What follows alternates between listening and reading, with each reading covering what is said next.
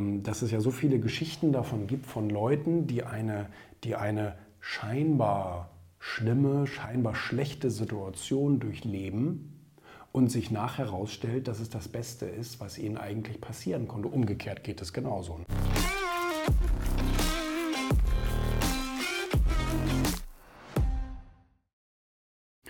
Ich mache noch hier die Signaturen fertig für die Buchaktion von OVO.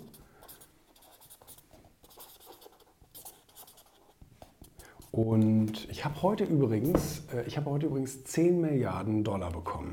Geiles Geschäft, oder? 10 Milliarden Zimbabwe-Dollar.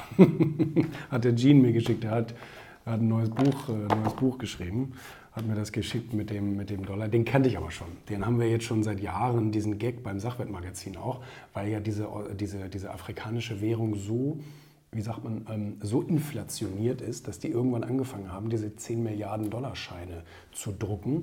Die sind, glaube ich, 5, 5 Euro Gegenwert oder irgend sowas ähnliches. Ne? Aber gut. Gut oder schlecht? Gut oder schlecht ist ja nur eine Betrachtungsweise. Eigentlich ist es ja nur eine Realität. Eigentlich ist ja nur das, wie wir eine Situation betrachten, was es gut oder schlecht macht.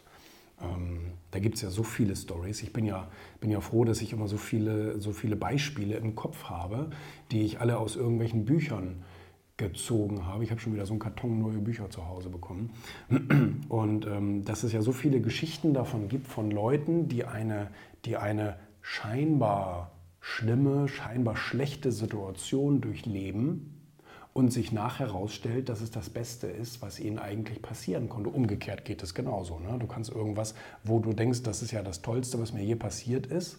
Und auf einmal, denk mal an Lottogewinn, fällt mir jetzt nur spontan ein, weil ich so viele Geschichten über Lottogewinner gelesen habe, ähm, die, die, die sozusagen, als sie dann das Geld durchgebracht haben, finanziell noch schlechter dastanden, als sie vor dem Lottogewinn waren, weil sie sich so extrem verschuldet haben während der, während der, der Millionenzeit, sage ich jetzt mal. Ne? Nein, also von daher, es ist immer nur eine Betrachtungsweise und wir können auch ganz bewusst einfach versuchen, eben Dinge auch neutral zu sehen. Ne? Es war sehr schwer, so denken wie ein Richter, also Neutralität von sich selbst einzufordern.